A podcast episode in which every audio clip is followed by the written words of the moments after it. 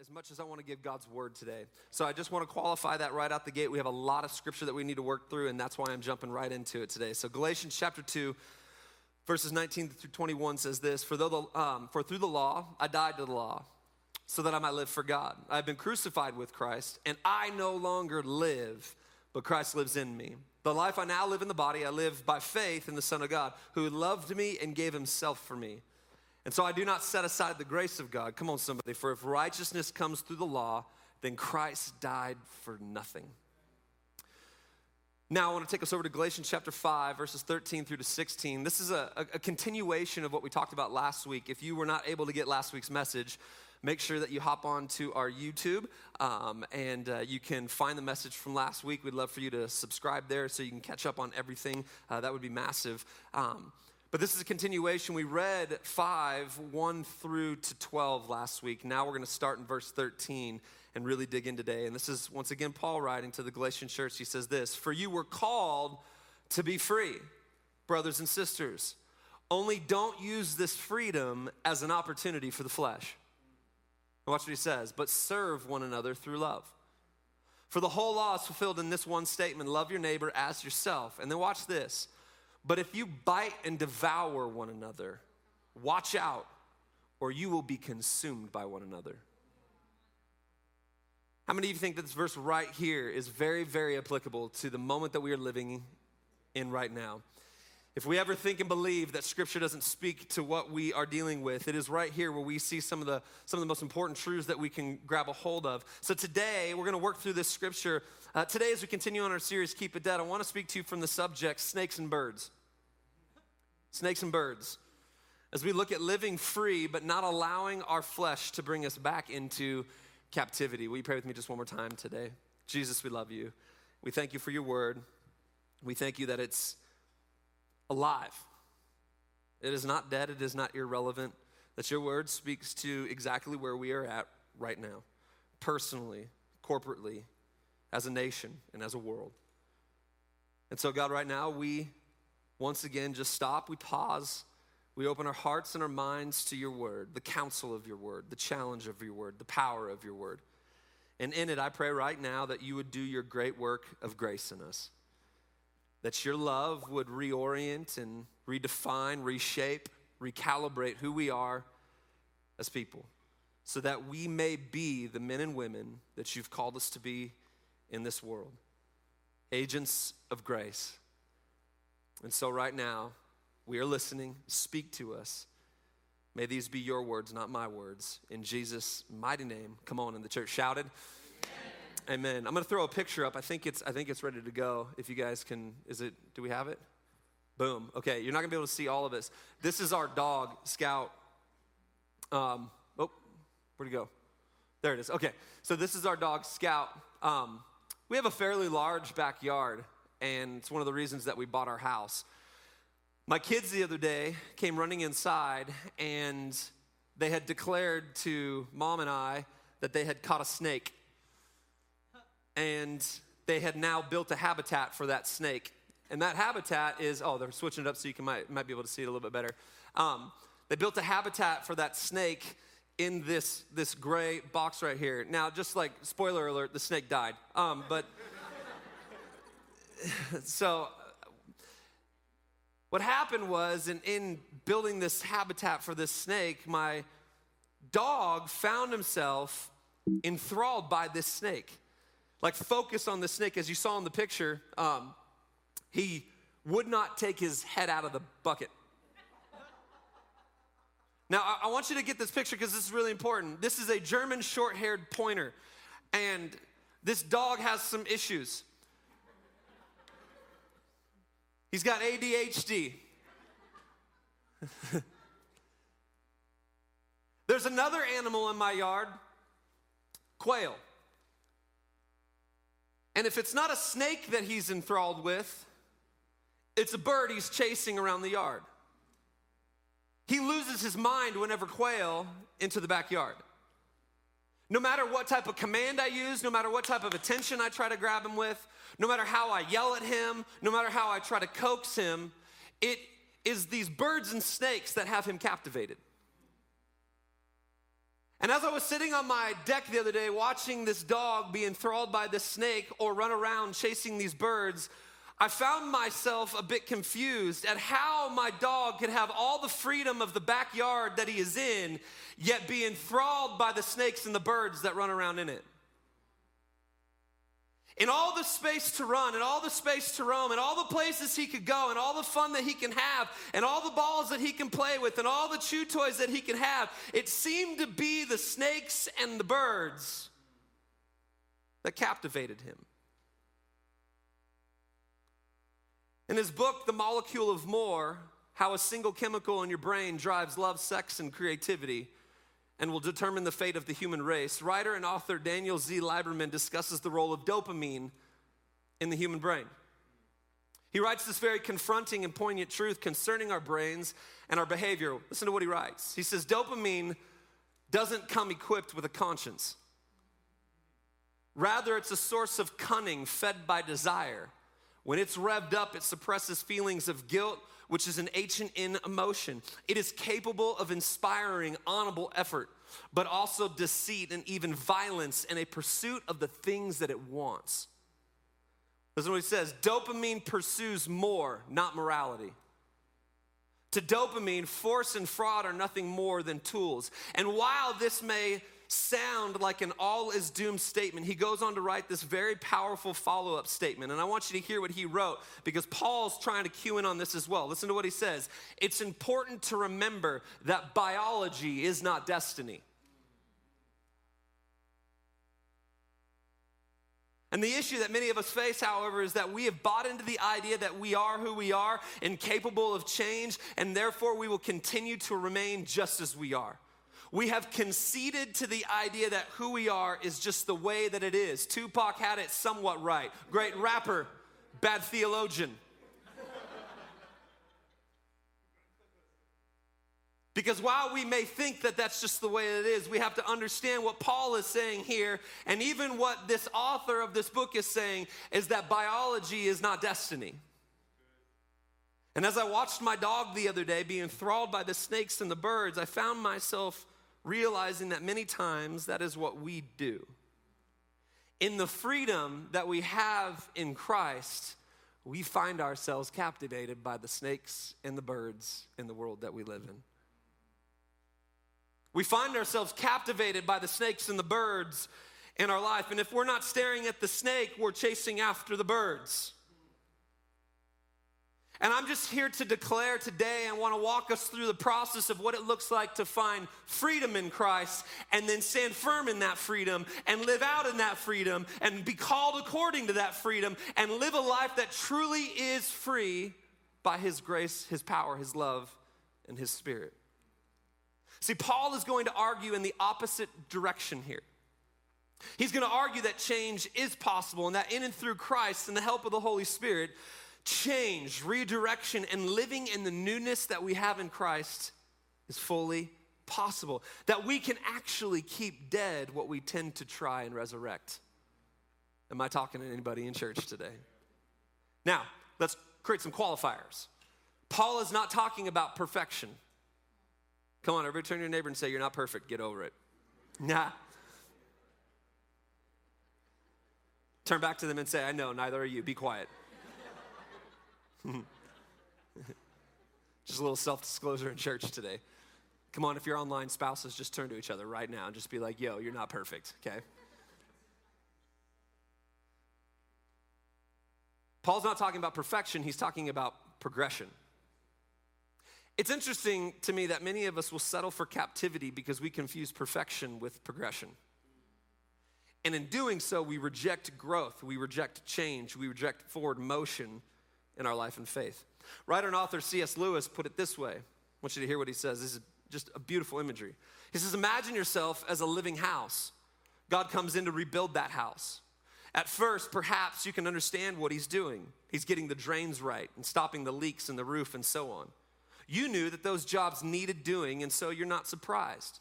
But presently, he starts knocking the house about in a way that hurts.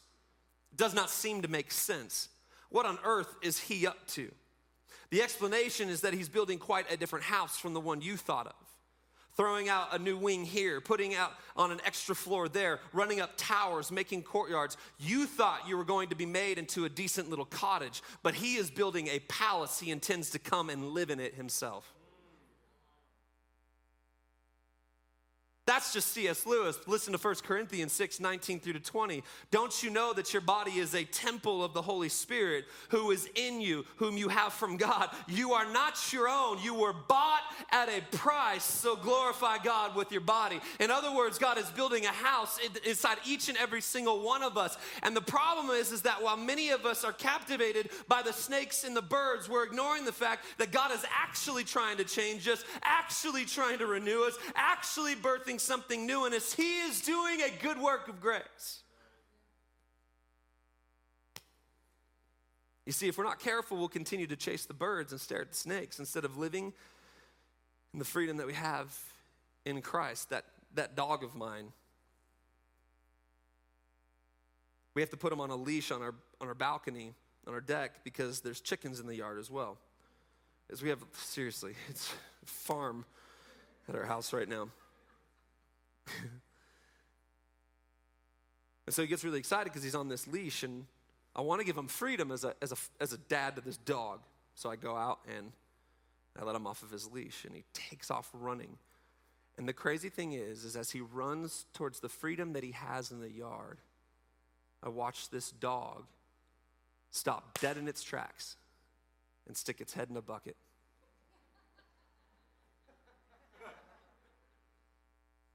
Come on, somebody, but how many of you would agree with me?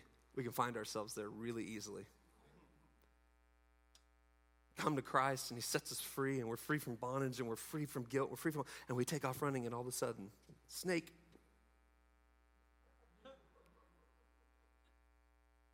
All of a sudden, birds.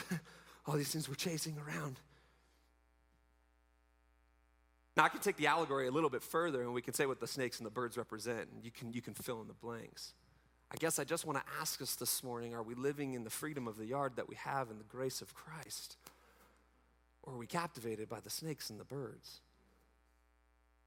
So what I want to do today is I want to take a look at three truths we must understand in order to live in the freedom that we have in Christ and not allow this freedom to be an opportunity for our flesh. That's what Paul is saying. He says, listen, you are free, you are set free in Christ, but don't use that freedom as an opportunity to stare at the birds and the snakes. Don't use the freedom to chase the things that I've set you free from. So I want to look at those truths, and then I'm going to provide some practical decisions that we can make that allows this truth to be assimilated into our lives. Does that work for everybody this morning? Y'all ready to go? Yeah. Turn to your neighbor and say, snakes and birds. Snakes and birds. Here we go. Here's the first truth that I need us to recognize today. Paul's going to talk about it in Galatians. What we walk in determines what we walk out. Yeah. What we walk in determines what we walk out. Galatians chapter five, sixteen through eighteen, he says, watch this. I say then, walk by the Spirit, and you certainly will not carry out the desire of the flesh. You hear that? For the flesh desires what is against the Spirit, and the Spirit desires what is against the flesh. These are opposed to each other so that you don't do what you want.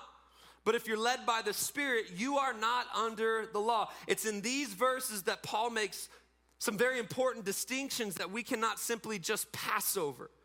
First, he identifies the difference between the, the Spirit and the flesh. Now, we talked about the flesh earlier in this series, and we loosely defined it as the, the totality of our humanity. But here in chapter five and chapter six of Galatians, can we work through the Bible today? Is that all right? Paul will get very specific in defining what he's talking about when he uses this term flesh. The New American Commentary helps us today to clearly articulate what he's trying to define. He says this, flesh is used as an ethical term with a decidedly negative connotation. Flesh refers to fallen human nature, the center of human pride and self-willing. Flesh is the arena of indulgence and self-assertion, the locale in which the ultimate sin reveals itself to be the false assumption of receiving life, not as a gift of the Creator, but procuring it by one's own power, of living from oneself rather than from God. So this is why Paul helps us identify the difference between the Spirit and the flesh. And then he'll talk about in a few moments what comes out of those, those places. So Paul uses this picture of walking. How many of you agree with me that walking is a motion that many of us don't even think about?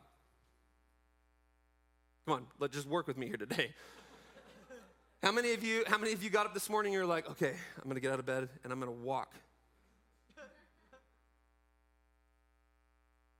Oh, phew, I did it. I walked.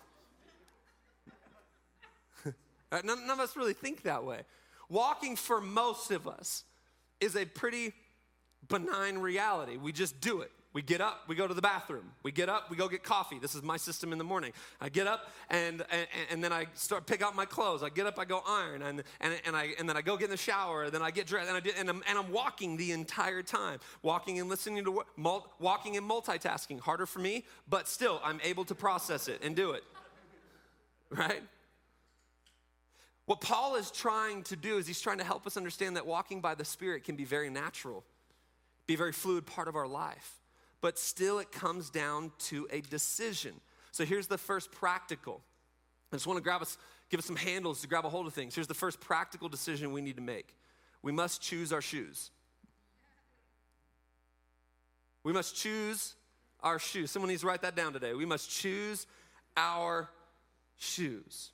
Now, it's not hidden that I like shoes. My wife knows that. My family knows that.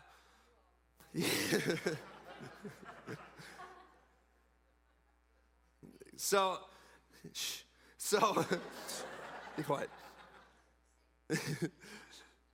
So I like shoes. And how many of you would agree with me that the shoes that you wear in any any occasion, in any moment, is super important? Come on, show of hands. How many of you would get down? Like some of you guys like, no, I'll just wear the same shoes. That's a problem, okay? We need to talk about that. We're going to do a whole series on just how to pick your shoes. How many of you agree with me? Like the shoes that you wear is super important. How many of you know that if I walked into the gym tomorrow with these shoes on and some shorts ready to get a workout, I'm going to receive some awkward stares? Why? Because they're like, what are you wearing Chelsea boots to bench for? It makes no sense. Right? But how many of you know that if, if I just came up, we have we have like, We have different pairs of shoes for different things that we, we do. If I had dress shoes in the summertime with a pair of shorts, now I know, like some of us are super hipster and we can get away with it, but the bottom line is, is that there, that are, there are shoes that I must choose that go with what I'm trying to do for the day. If I'm going to climb to the top of Mount Tippinogus, how many of you know I'm not wearing flip-flops? Come on, somebody. Unless you're a hobbit, you are not wearing flip-flops.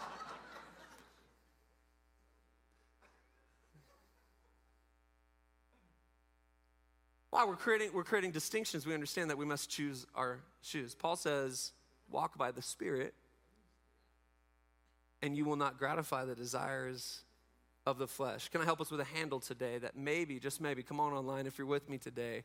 We must choose the shoes of the Holy Spirit on a daily and say, I got to put these things on because today I'm going to be walking through some things, and I know that if I've got the right thing put on, I'm going to walk out this life with health and vibrancy, and I'm going to see what God has for me because today I'm choosing my shoes. Here's the problem, is that today some of us got up today and we chose the shoes of shame. So we're going to walk in that. Today, some of us put on coming here. Coming here, you chose the shoes of guilt. Here's what's interesting about guilt and shame shoes is that you will listen to everything that's said this morning through the lens of guilt and shame because those are the shoes that you put on. When really the message that's coming out today is a message of freedom and grace.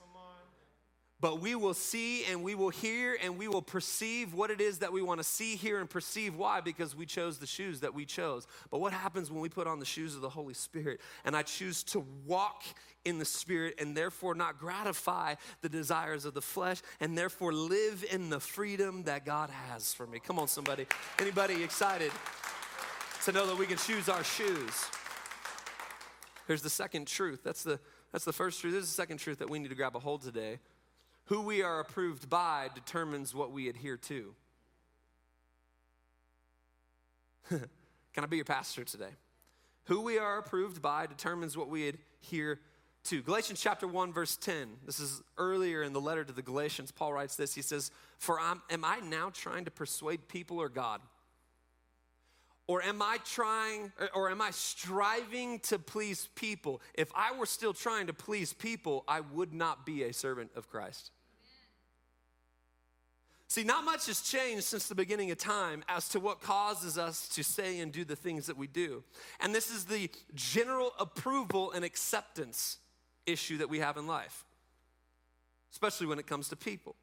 See, one of the greatest reasons that we use our freedom for the flesh is because we are drawn into the approval of man rather than understanding that in Christ we are already approved.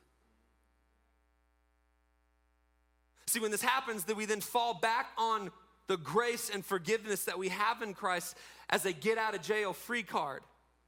And this is what Paul is trying to correct. Now, let's be very clear. If we make mistakes and mess things up, God has so much grace and forgiveness for us, full stop. Come on, somebody. That's the good news of it all. God has grace. God has, when Danny messes it up, God's got all the grace and all the forgiveness.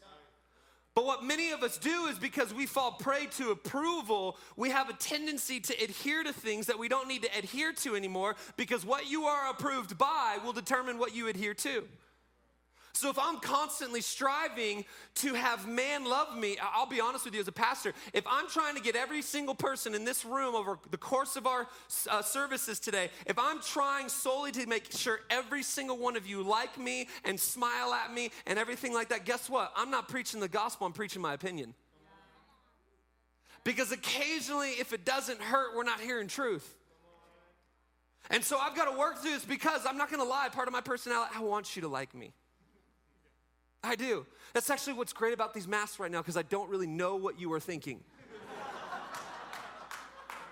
Pre-COVID, you should have saw some of your faces. Online, I'm not even worried about you. You're just there right now watching this, right? So I don't need to worry. But as a human being, can we talk real in church today? Come on. Don't we want to be approved by people? Like, I want Darren to like me, right? He looks like a bandit right now, but I want him to like me, right? I want you to walk out of here, nice, nice, nice message, Pastor. That was awesome. That was so encouraging, everything like that. But I know there's some messages, maybe like today, we're going to walk out and be like, just avoid them. Just birds and snakes. We want approval, but here's here's the problem. One of the greatest reasons that we have a tendency to entertain our flesh is because we want approval from man. Singles, one of the greatest reasons that you entertain the desires of the flesh is because you want the approval of him or her.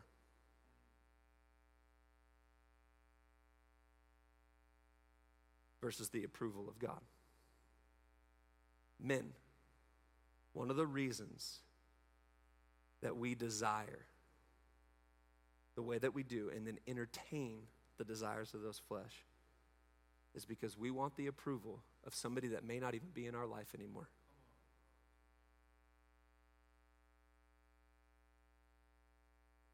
What if we could chase everything that we deal with back to an approval issue?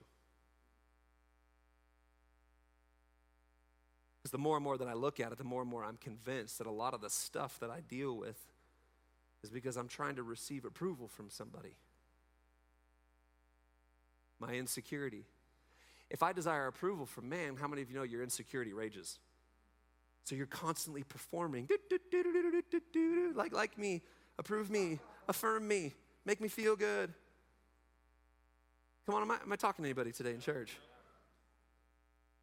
Okay, lengthy piece of scripture. Are you all right if we read fourteen verses? Okay, it'll be on the screen. This is a lengthy but rich and very important piece of scripture for this, for this reality. This is Paul writing, Romans chapter six, one through fourteen. He says, what then should we say? Should we continue in sin so that grace may multiply? Absolutely not. He said, he says it with an exclamation point. How can we who died to sin still live in it? Or are you unaware that all of us who were baptized into Christ were baptized into his death? Therefore, we were buried with him by baptism into death, in order that just as Christ was raised from the dead by the glory of the Father, so we too may walk in the newness of life. For if we've been united with him in the likeness of his death, we will certainly also be in the likeness of his resurrection. For we know that our old self, come on somebody, was crucified with him, so that the body ruled by sin might be rendered powerless, so that we may no longer be enslaved to sin, since a person who has died is freed from sin. No more birds, no more snakes. Now, if we died with Christ, we believe that we will also live with him, because we know that Christ, having been raised from the dead, will not die again. Death no longer rules over him. For the death he died, he died to sin once and for all time. But the life he lives, he lives to God. So you too consider yourselves dead to sin and alive to God in Christ Jesus. Therefore, because of all of this truth right here, therefore do not let sin reign in your mortal body, so that you may obey its desires, and do not offer any parts of it to sin as weapons for unrighteousness, but as those who are alive from the dead, offer yourselves to God, and all the parts of yourself to God as weapons for righteousness. For sin will not rule over you, because you are not under the law, but under grace. Woo!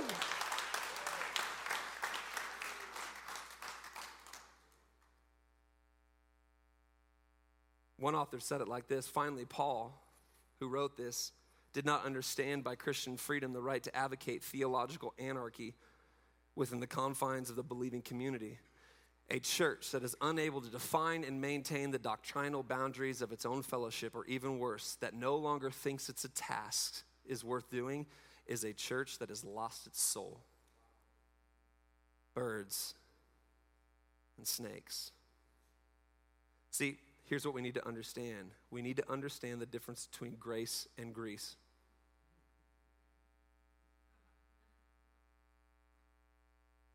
See, to presume upon the grace of Jesus is to offer ourselves up.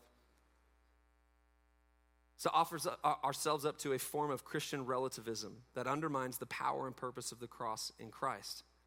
As much as legalism diminishes the power of Christ in our lives, so does liberality. See, this truth is echoed by writer and author Timothy George as he writes this. This is one of the most serious issues facing the contemporary church today. We can err either by drawing the boundaries too tightly or by refusing to draw them at all. On the one hand, we lapse into legalism. On the other hand, into relativism. See, we can say things like grace and forgiveness, I have all of that in Christ. But as Paul would say, because I have that, does that mean that I go on chasing the birds and staring at the snakes? Paul is saying, Scout, you have an entire yard to run around in. Why are you captivated by that which I've defeated? Yeah.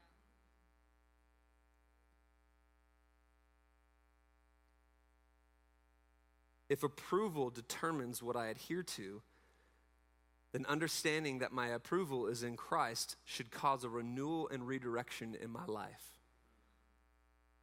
Which brings us to the second practical decision we must make. I want you to write this down if you're taking notes today, because some of us need this right now. We need to sign the adoption papers.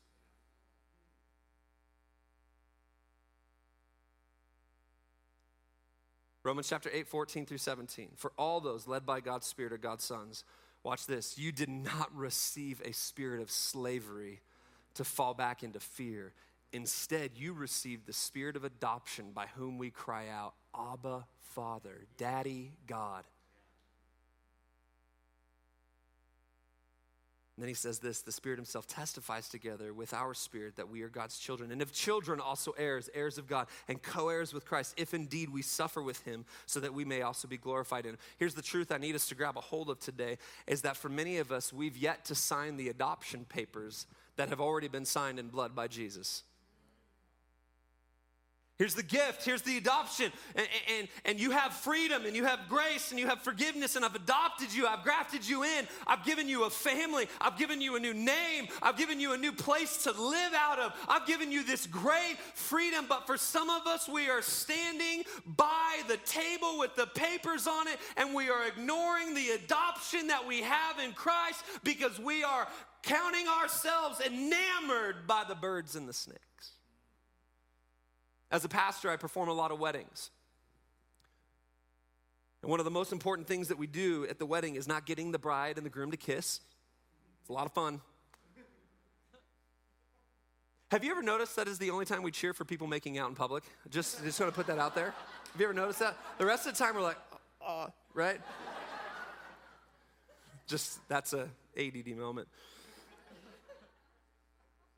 But I tell the bride and the groom after we get done doing the, after we get done, I'm like, guys, don't go anywhere, because they want to go. They want like they want to just like leap and, you know, do their party dance and eat food and get their money and gifts and get out of there. Like that's what they that's like what's going on. But I'm like, guys, you need to stop. And they're like, why? Because there's this very important piece of paper that if they don't sign this lone piece of paper, it undermines the whole process of celebration. Come on, are you tracking with me today?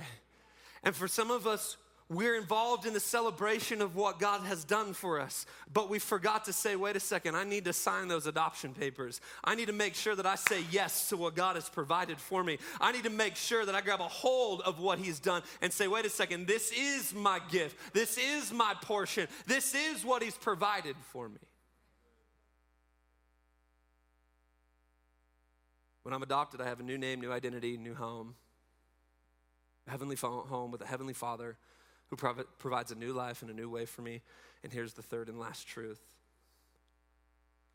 What we bow to determines what is built out. Galatians five, nineteen through twenty-four, Paul's gonna do a compare and contrast list. He's gonna give us the works of the flesh, and then he's gonna show us what the Spirit does in us. And he says this: idolatry, sorcery, hatred, strife, jealousy, outbursts of anger, selfish ambitions, dissensions, factions, envy, drunkenness, carousing, and anything similar. I'm warning you about these things. Here's the fruit of the Spirit: love, joy, come on, peace, patience, kindness, goodness, faithfulness, gentleness, and self-control. See, this is what Paul's saying. We can bow in two different directions, and what we bow to determines what will be built out in our lives. Why? Because what we bow to provides us the raw materials that we end up building our lives with. When I was, and I don't know, fifth grade, we moved into a new housing development with my, with my mom, and my stepdad, my brothers.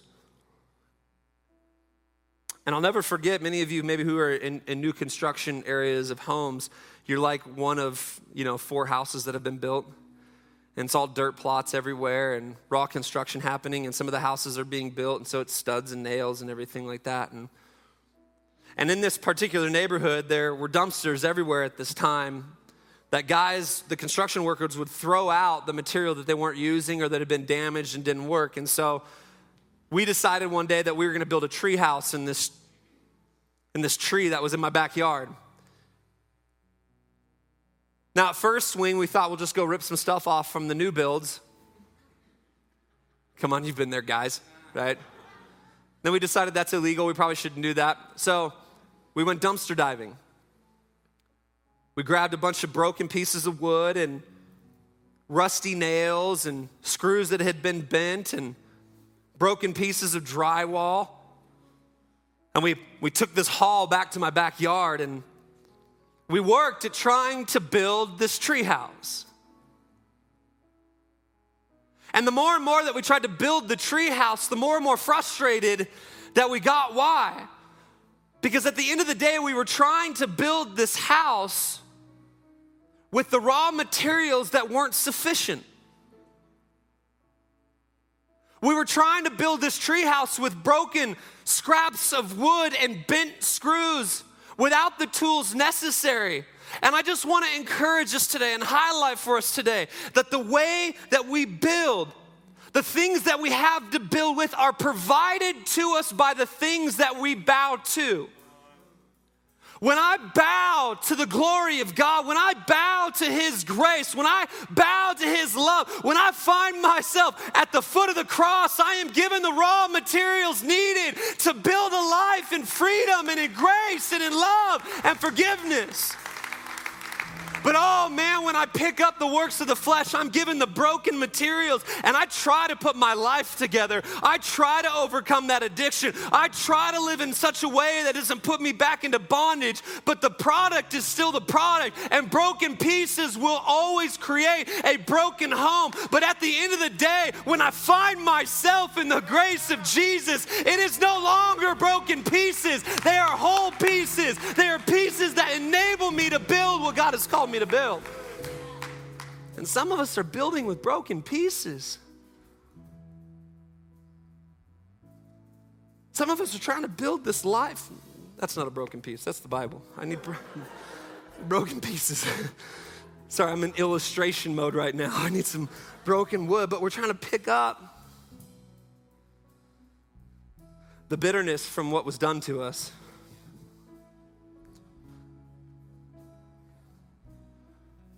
You're like, it doesn't, it doesn't fit, it doesn't hold, but we leave it up there. So we pick up the fear that's encroaching upon our hearts, and we try to deal with that because we believe that if we put fear together and if we put approval by men together, if I just have one more relationship with him or one more relationship with her, if it's just, just one more party, if it's just one more dive into the darkness that I've lived in my, and I try to try to build that, and then I try to stand on it. And how many of you know that it's rickety at best and will not hold for the long term? Versus love, joy, peace, patience, kindness, goodness, faithfulness, gentleness, self-control. To close with these words from C S Lewis seems very appropriate right now. The job will not be completed in this life, but he means to get us as far as possible before death. That is why we must not be surprised if we are in for a rough time. When a man or a woman turns to Christ and seems to be getting on pretty well, he often feels that it would now be natural if things went fairly smoothly. When troubles come along, illness, money troubles, new kinds of temptation, he's disappointed. These things, he feels, might have been necessary to rouse him and to make him repent in, in his bad old days. But why now? And he goes on to write this, because God is forcing him on or up to a higher level, putting him into situations where he will have to be very much braver, much more patient, more loving than he ever dreamed of being before. It seems to us all unnecessary, but that is because we have not yet had the slightest notion of the tremendous thing he means to make of us. Which brings us to our third practical decision, and that's this: we must submit to the process of God's love. And it's in that place we find ourselves in the great yard of freedom that he has for us. And I can stroll right past the snakes, and I ain't worried about the birds, because I'm living in the great freedom that Jesus has provided for me in Jesus.